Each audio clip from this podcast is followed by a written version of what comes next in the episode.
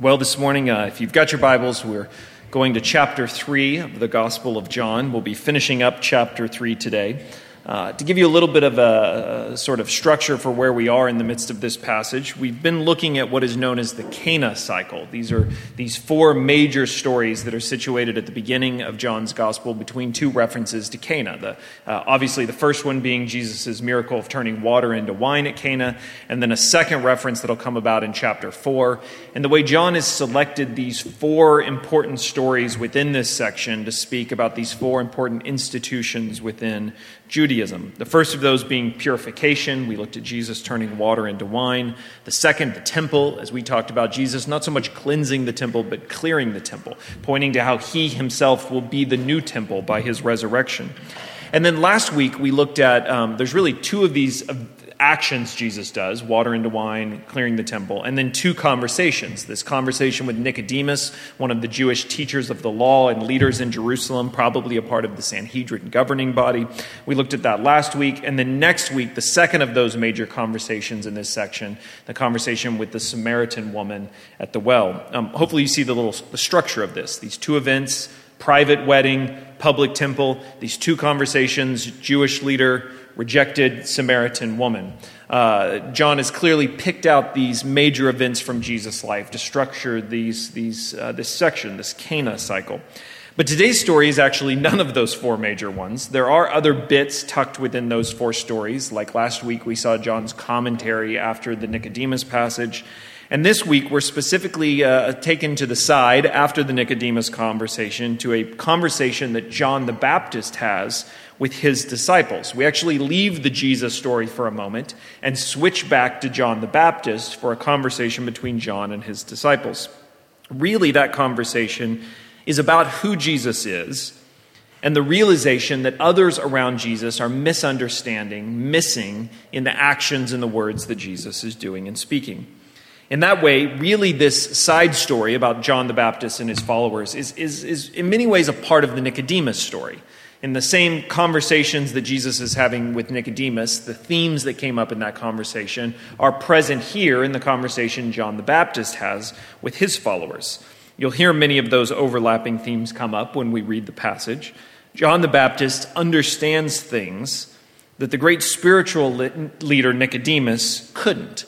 And in that way, the two sort of set side by side as a way of comparing what Nicodemus misses, what John the Baptist understands in him. Those famous words from last week, those who believe will have everlasting life, resurface here now in the words of John the Baptist. If you believe in Jesus.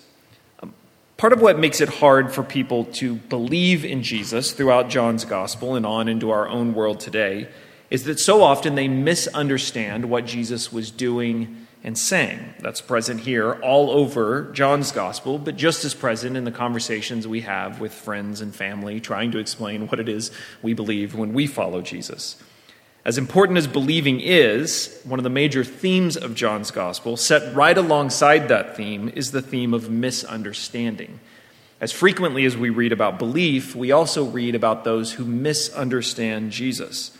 One of the commentators I was reading, uh, a sort of thematic commentator that was looking at the themes of the Gospel of John, calls this out as one of the major themes of the book misunderstanding. And by his count, there are at least 25 examples of somebody misunderstanding what Jesus was doing or what Jesus was saying. That's a significant number considering John has 21 chapters. So basically, every chapter, more in some cases, of John's gospel has this element of misunderstanding who Jesus is, what he's doing, and what he's saying. We've already seen some of those if you think back over the past stories we've looked at. There was confusion amongst the Jewish leaders when he cleared the temple. Do you remember the conversation?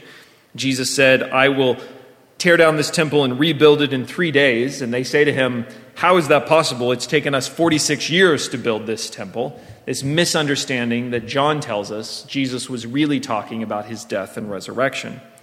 There was also misunderstanding last week with Nicodemus. You remember Jesus has this talk of being born again or born from above.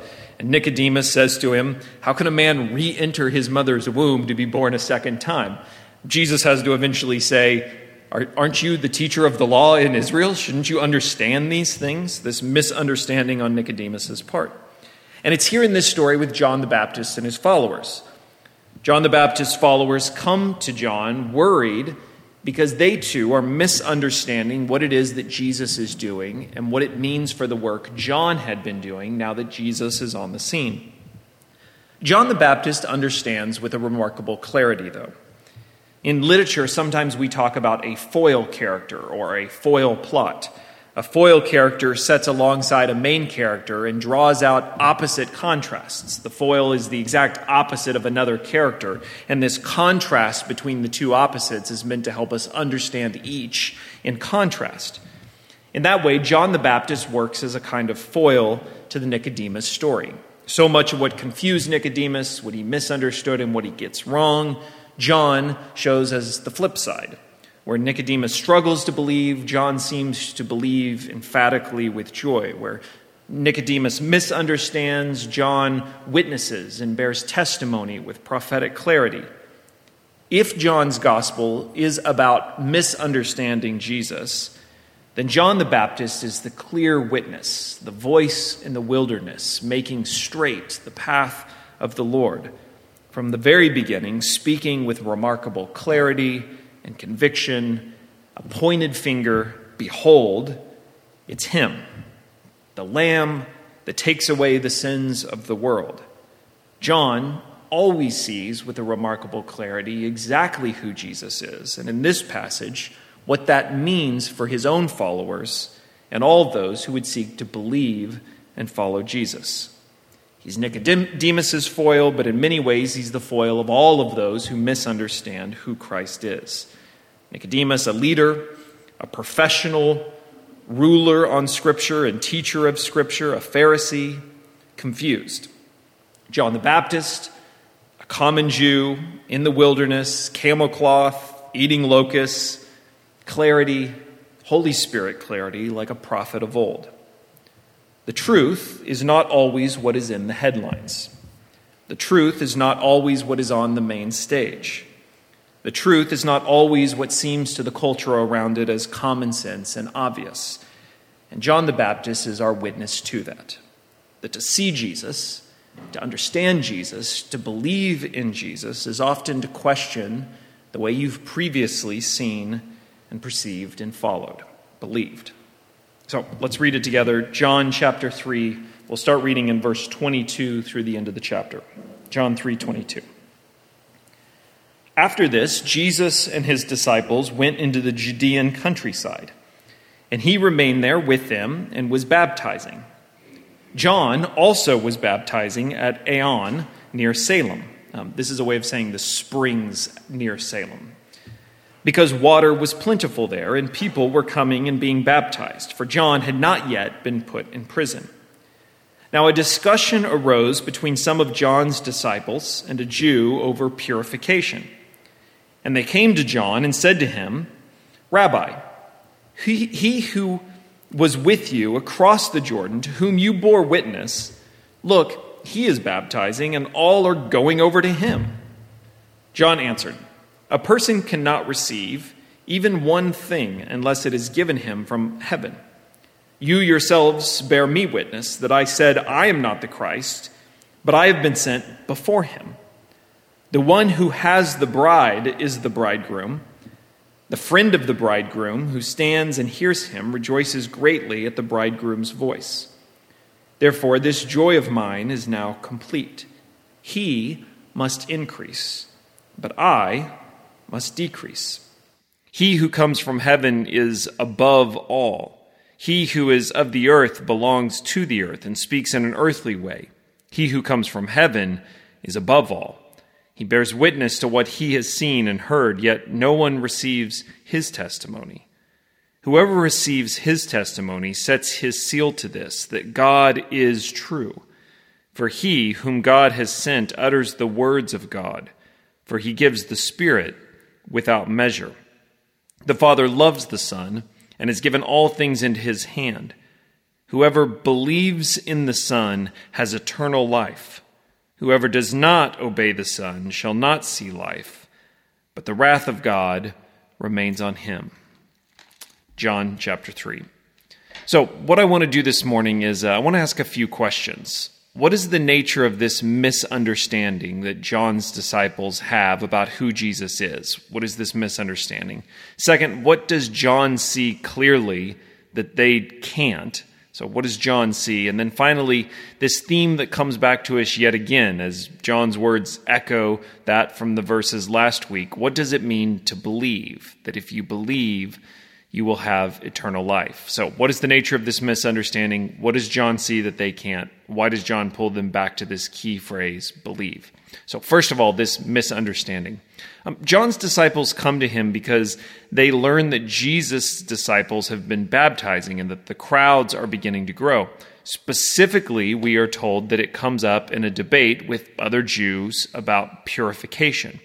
But John the Baptist had been drawing large crowds into the wilderness, particularly around his message of repentance and this practice of baptism, which was often practiced in Judaism as a part of purification, that you would enter one of these ritual baths to purify before you went to worship, to make yourself clean.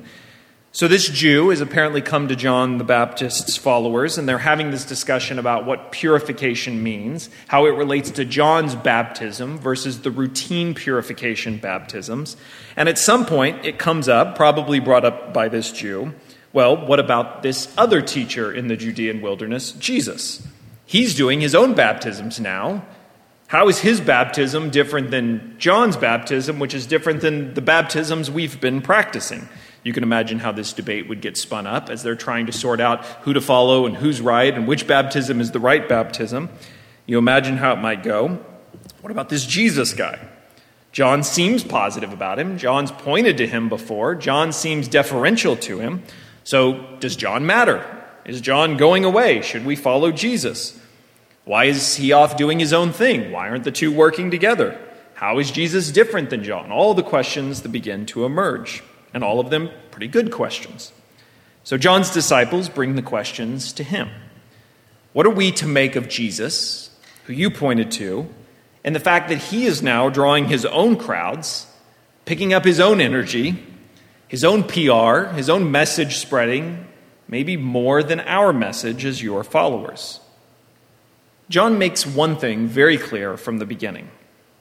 He makes it clear to those disciples and to us. He is not in competition with Jesus. Make no mistake, John says, I must decrease so that he can increase. The trajectory of these two movements is not hostility to one another or debate between one another. John is clear whatever it is I have been sent to do will decrease, but what he has come to do will only increase. That's a remarkable thing for a man to say who has been leading a renewal movement amongst Israel. John the Baptist is not just mentioned in the Gospels. We know about him from texts outside of the Bible. Specifically, the Jewish Roman historian Josephus writes about the works of John the Baptist. There's some evidence from the ancient world of people being disciples of John the Baptist as far away as places like Ephesus John was having a massive impact on the way people were thinking about Judaism in his day and practicing it. This was a man who was up and coming. Apparently, with enough influence and enough of a crowd that Herod would seek to have him killed to quiet and silence any conviction that he was feeling from John's preaching against his ways. John was big enough to be a political threat to the king.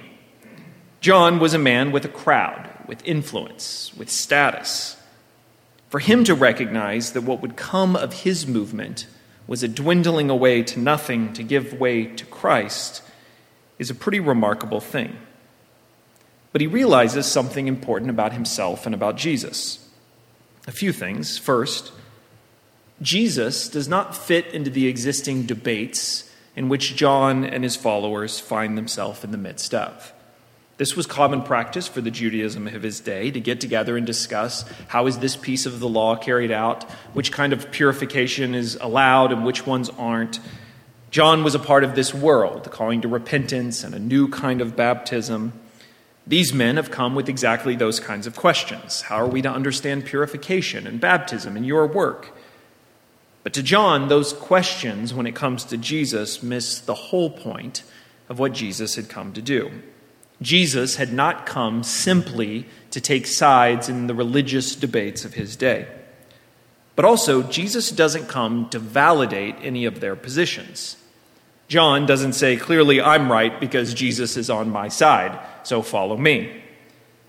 Jesus is here to build something more than just a crowd, more than just influence. And John recognizes that the point is not who has the largest crowd, who has the ear of important people, who's making the biggest mark. That Jesus does not fit into these ways of measuring and thinking and evaluating. In some ways, what John the Baptist does with the questions brought to him is reject the premise. He doesn't talk about crowds in his answer. He doesn't talk about whose purification is the accurate one. He changes the dis- discussion to those followers of his and says, Don't you recognize Jesus is here to do something entirely new, entirely different, something altogether better, not connected to what I do, but surpassing what I do, overwhelming what I do into something far better. That was hard for them to recognize, these followers of John, who, after all, had probably made major sacrifices to follow John, to go out into the wilderness, to join his teaching, to listen, to reshape their lives around the repentance he was calling for. That they had not gained something simply by following John, but had only gained if they could recognize what John was pointing out, which is Jesus. I don't think it's much easier for us today either. It's easy, like it would have been for them, to claim that Jesus is on our side. That I clearly have the right view, the right stance in this argument, because after all, Jesus backs me up. It's easy to use Jesus to build a church, to do a work, to achieve some great goal that fulfills my own ambitions, my own desires, my own sense of possibility, and Jesus, my boost of power to help me get it done. It's easy to use Jesus as your own stick to beat back opponents. Well, clearly you don't understand what Jesus taught, or you would think like I think. And maybe you're technically right across all of those. Doing a good work, it's possible you do have the right position in that debate. But Jesus is not here simply to validate you, to take your side, to back you up. Jesus is here to do something new to do something altogether different, something that fits so oddly into this world that people are constantly straining themselves to understand the full reality of what it means for God to be here in the flesh. The image that John uses is that Jesus is a groom now, I sometimes wish those passages would just translate it groom instead of bridegroom. Anytime you see bridegroom, just say groom. That helps the passage make more sense. What uh, John is saying is that Jesus is the groom, and that what he is is the best man. That he is here to aid the groom in this wedding, this receiving of the bride, which is the purpose that the groom has come. The best man is not there simply for himself, not there to make himself look good, not there to gain something. If anybody's been a best man, you usually spend a lot of your own money and your own time, but you do it willingly because of the deep friendship with the groom. Your goal as the best man is to make the groom look good, to make sure the groom is prepared for the day, to make sure that it is about him, that he is the center of what is happening. And so John picks up this image as a way of describing what it means to see and recognize Jesus. Jesus has not come that he might make me look good, that he might build my influence, that he might help me attract a bigger crowd, that things in the world might be more about me. Jesus has come so that I might have an opportunity to be in on this work, this wedding feast, that I might glorify him and follow him and bear witness to him. That difference may seem subtle but it is critically important and the thing that allows John to see who Jesus is when so many others misunderstand. It's the difference between Jesus following you and you following Jesus. It's the difference between Jesus following John's ministry and John recognizing that there's no such thing as John's ministry if it doesn't point to and follow Jesus. It's the difference between knowing a lot about Jesus and this word that John uses, believing in him. The truth is, for all of their questions and curiosity, John's followers weren't all that interested in Jesus. They were interested in how Jesus fit into their identity as John's followers and the work John was doing. They were interested in how Jesus impacted what they had planned, how they understood who they understood themselves to be. Many accept Jesus for this. They find him interesting, they find that he fits into their life in an interesting way. Maybe Jesus becomes a way of accomplishing a career goal. Maybe Jesus is a source for helping me find true love. Maybe Jesus helps me make some moral improvements through his teaching. Maybe Jesus helps me relieve some pain or suffering or difficulty in my life. Maybe he helps me fix some societal problem that is important to me. We find ourselves wondering how Jesus could help me, how Jesus could get me where I'm trying to go. I wonder if Jesus or Christianity might be the right path for me towards this destination I'm imagining. John does something entirely different. John says, I decrease.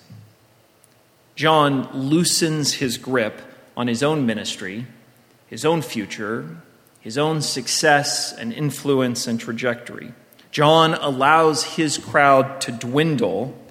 He shrinks from his influence in his center stage, so as Jesus might be more central, more obvious, more clear. I've always liked the way Eugene Peterson describes this process. He says one way to define spiritual life is getting so tired and fed up with yourself that you go on to something better, which is following Jesus. John is not obsessed with himself, his crowd, his ministry, his agenda. His interest is on Christ. He decreases that he might increase. For John, this is not depressing or demoralizing, as we imagine it might be. I want you to go home and spend the rest of the week thinking about how you could just be smaller and more insignificant and less important. Well, that sounds like a great week ahead for me.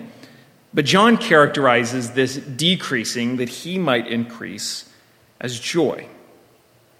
It is like a friend who celebrates his best friend's wedding. John says that he sees Jesus drawing a crowd, and this joy of mine is now complete. That to see Jesus glorified by others, to see Jesus increasing in status, his followers gaining, is the greatest joy that John could possibly imagine for his work and his life. It's interesting that John turns to that image of Jesus as the groom. If you were with us when we looked at that sign, the first sign Jesus did at Cana, the turning of water into wine, you recognize how important this image of Jesus as groom is. It was that miracle language of wedding, banquet, feast, and caught up in it this description of joy. The way the Greek puts it here is actually a joyful joy. It's exuberant joy, it's celebratory joy that John is experiencing. Well, all of that is language straight out of that first act of Jesus' miracles water into wine, joy, wedding celebration, Jesus, the groom. But there's more in John's words. Did you notice that he says that Jesus receives the Spirit of God without measure? Verse 34. In some ways, maybe subtle, you can read that as new temple language. The Spirit, after all, had been the place, without measure, the Holy of Holies, where God's presence came down and rested on earth. The temple, as we talked about, the place where heaven and earth came together in the presence of God. But John says that it is on Jesus that the Spirit of God rests without measure. The entirety of God's Spirit is on Him. New temple. Or did you catch the language that John uses, verse 31? He who comes from above is above all. If you were with us last week, that's the exact same words that Jesus used when he talked to Nicodemus about being born again, born from above. In other words, John is using all of these images and language that Jesus has been using in places like his private conversation with Nicodemus. John understands all of the images and all of the descriptions, all of the signs and the significance of who Jesus is. He echoes all of this in this private conversation with his followers. This depth of image and analogy, Old Testament references, Jesus, the Messiah, the Son of Man, the Son of God. John perceives clearly all of the things that before others misunderstood and struggled to get. So, what is John's final confession? His witness, having seen all of these things and articulated Jesus. His advice to his followers is this verse 36 Whoever believes in the Son has eternal life. Um, last week, we ended the sermon by talking about this idea of belief. I specifically asked you the question and left it somewhat ambiguous. What do you believe? What does it mean to believe in Jesus? Um, I want to do a little more work on that word because it's going to be increasingly important as we work through John's gospel. Uh, I also want you to learn a new Greek word for today. So uh, I, very, I often will give you Greek words, but I don't expect you to memorize any of them. This would be one if you wanted to learn a word that would be worth you learning because of how important it will be in John's gospel, but it is throughout the rest of the Bible as well. The Greek word is pistuo. Pisteuo. It's used here when John specifically talks about belief. Believe in the Son of God is the Greek word pisteuo. Pisteuin in the Son of God. But that same word gets translated differently in other places in the Bible for good reasons. John uses it here in the verb form, which we often translate believe. If I tell you to do this, go pisteuo, I'm telling you go believe in Jesus. In that verb form, John uses it more than a hundred times in his gospel letter. It's more than the other gospels use it combined. It's almost on every page of the Gospel of John as we work through it. And if you go back and read what we've already covered, you will find it several times already been mentioned. John is, uh, to put it, I think, frankly, obsessed with this idea of belief, pisteuo. But pisteuo can be translated into other words that will sound familiar to you. In the noun form, we often translate it faith. Faith and belief are the exact same word used in the New Testament. We also use it as an adjective, oftentimes translated as faithful or trustworthy. In English, you hear those words combined. If you have faith, you can be faithful. It's the same word in Greek.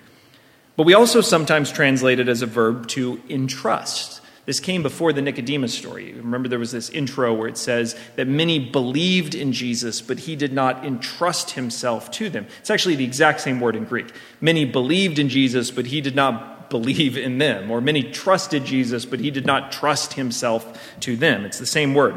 So, in other words, this pisteuo word has this range of meaning from faith to faithful to believe to belief to trustworthiness to trust. It's all the same word that's getting used by Paul, by John, by the other gospel writers.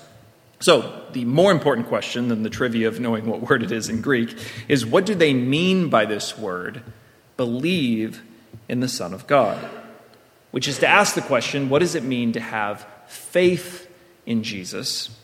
Which is something for those of us who have probably said we do, would be worth us having a good working definition for what it means. What does it mean for us to be people who believe, people who have faith in Jesus?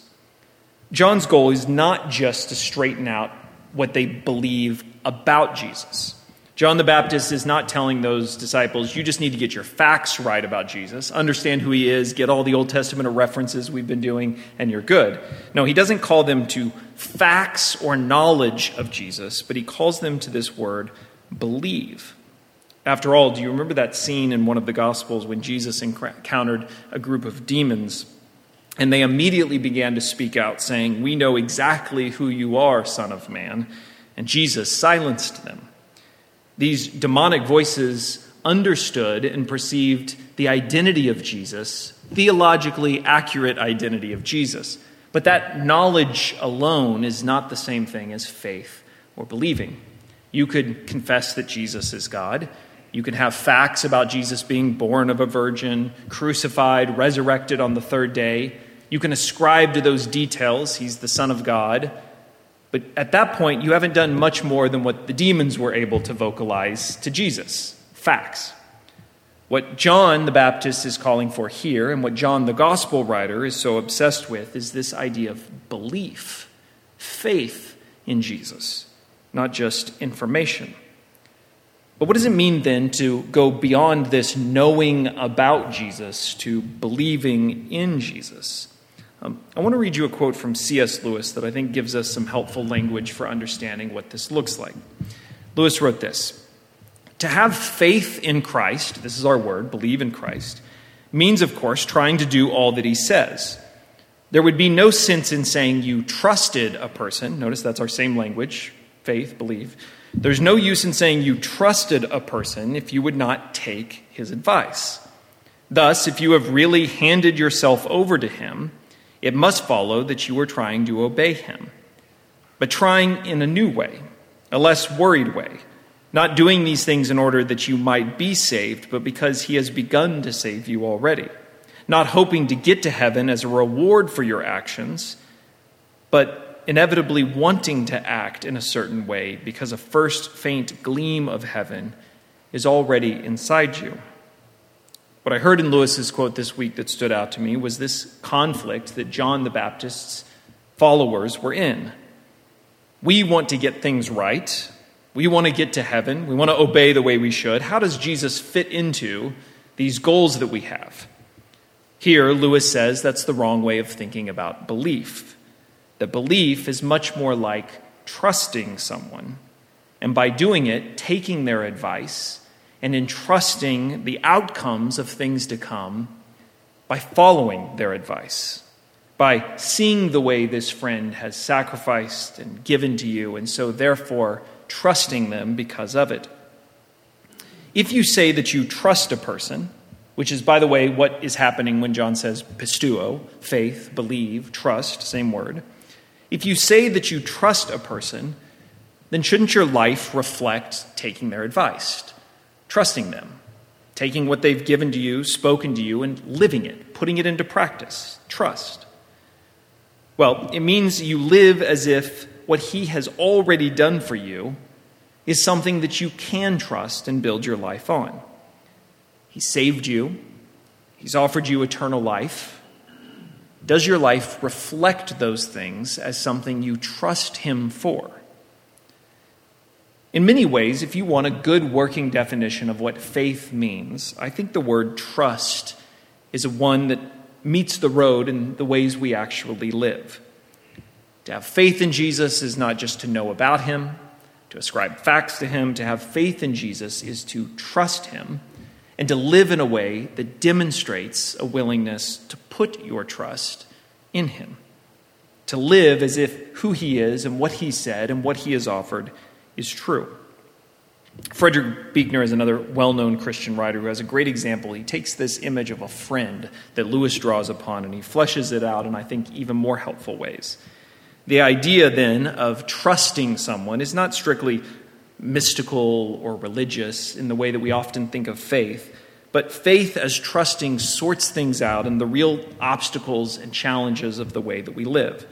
And Buechner uses this example of friendship. He says, I have faith that my friend is my friend. It is possible that all his motives are ulterior. It's possible that what he's really secretly drawn to me is for my wife or my money or my possessions. But there's something about the way I feel when he's around, about the way he looks me in the eyes, about the way we can talk to each other without pretense and be silent without embarrassment, that makes me willing to put my life in his hands as I do each time I call him friend. Buechner says, I can't prove the friendship of my friend. When I experience it, I don't need to prove it. When I don't experience it, no proof will do. If I tried to put this friendship to a test somehow, the test itself would queer the friendship I was testing. And so it is with the goodness of receiving God. I think that's a helpful way of thinking about what it means to believe, to trust, to put yourself in the hands of someone else. The vulnerability of it, but the confidence of it.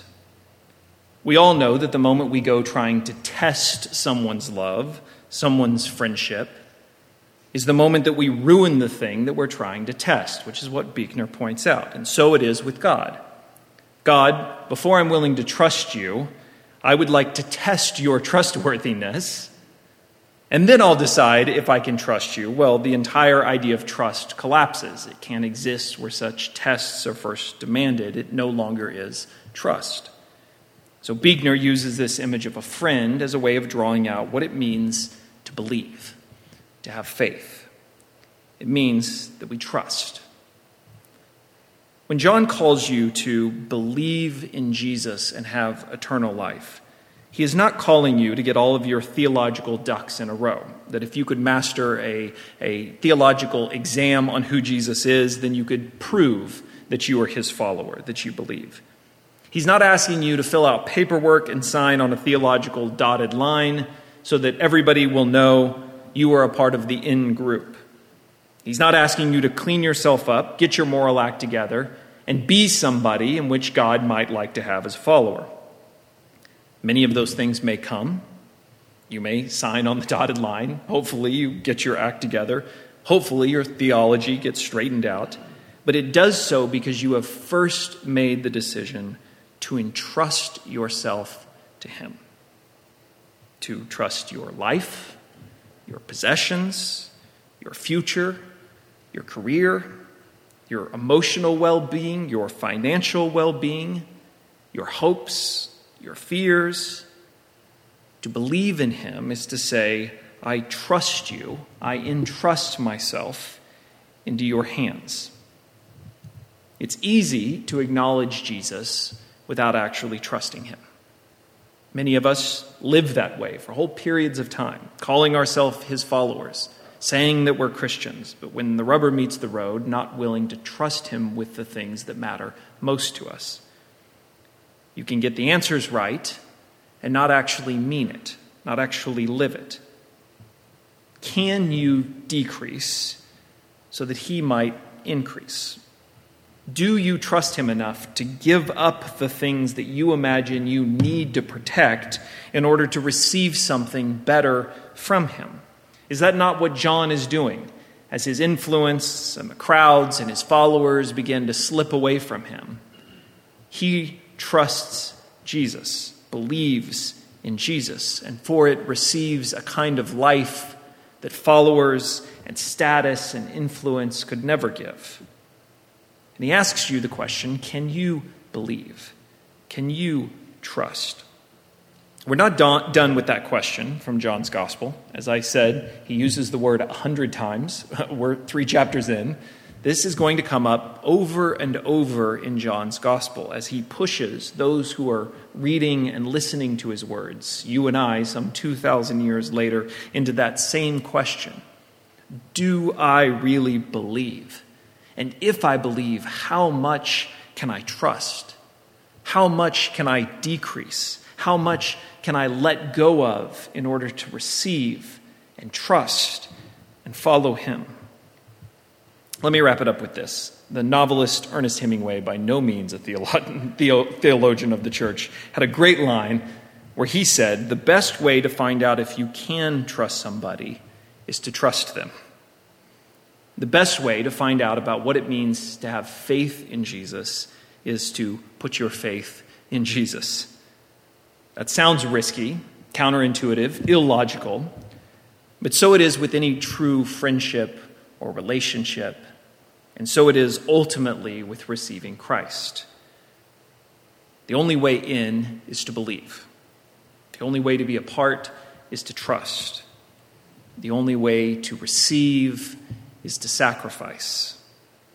The only way to have life is to die to yourself. The only way to experience that increase is for you to decrease. So we say to God, I trust you. I allow myself to decrease. I hold more loosely my dreams and desires and passions and fears. I hand them over to you because I trust you. I'm going to start acting like it, living like it, stepping out on the line, going a little further out on that limb, trusting you, and proving that trust by the way I follow. I believe in you. John's language. I have trust in you. Our way of living it out. Let's close in prayer this morning.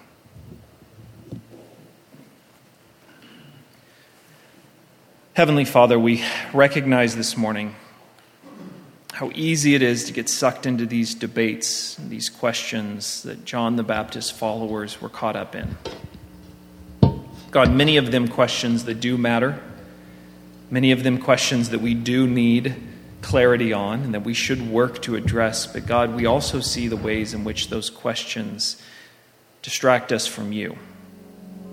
That they can be about us, that our whole life can be about us, that the way that we practice this religion can be about protecting myself and securing things for myself and keeping control. But God, we see in John the Baptist a remarkable kind of clarity that I want for myself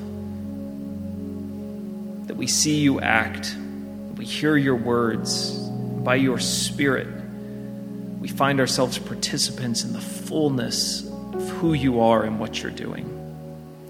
That our hearts burst with joy, gladly setting aside our own possessions and our own plans and our own desires, that we might glorify you, like that best man celebrating you proclaiming you, worshiping you. That our joy is to receive you, not just to receive from you. Think of those words from the New Testament. God, I believe, help my unbelief. God, we trust you, but we know there are ways in our lives to trust you more. We pray that your Spirit would lead us in that work greater faith, greater trust, deeper belief, lived out.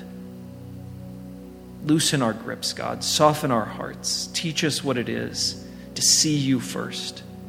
To not be a part of this crowd that misunderstands and distorts and scratches their head and protects, demands answers to our own questions, but a group like John who humble themselves and see you with divine clarity and follow and trust you and sacrifice all things and find in it still more and more and more joy.